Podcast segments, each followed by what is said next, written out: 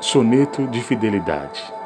De tudo ao meu amor serei atento antes, que com tal zelo e sempre e tanto, que mesmo em face do maior encanto, dele se encante mais meu pensamento.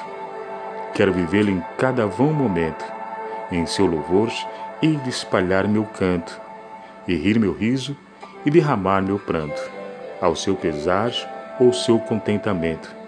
E assim, quando mais tarde me procure, quem sabe a morte, a angústia de quem vive, quem sabe a solidão, fim de quem ama, eu possa lhe dizer do amor que tive, que não seja imortal, posto que a chama, mas que seja infinito enquanto dure. Vinícius de Moraes